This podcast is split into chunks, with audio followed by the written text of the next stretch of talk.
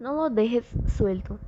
Como es un roedor, él no puede andar suelto por la casa sin su supervisión. El conejillo de indias necesita una jaula o un corralito para quedarse cuando no puedes vigilarlo.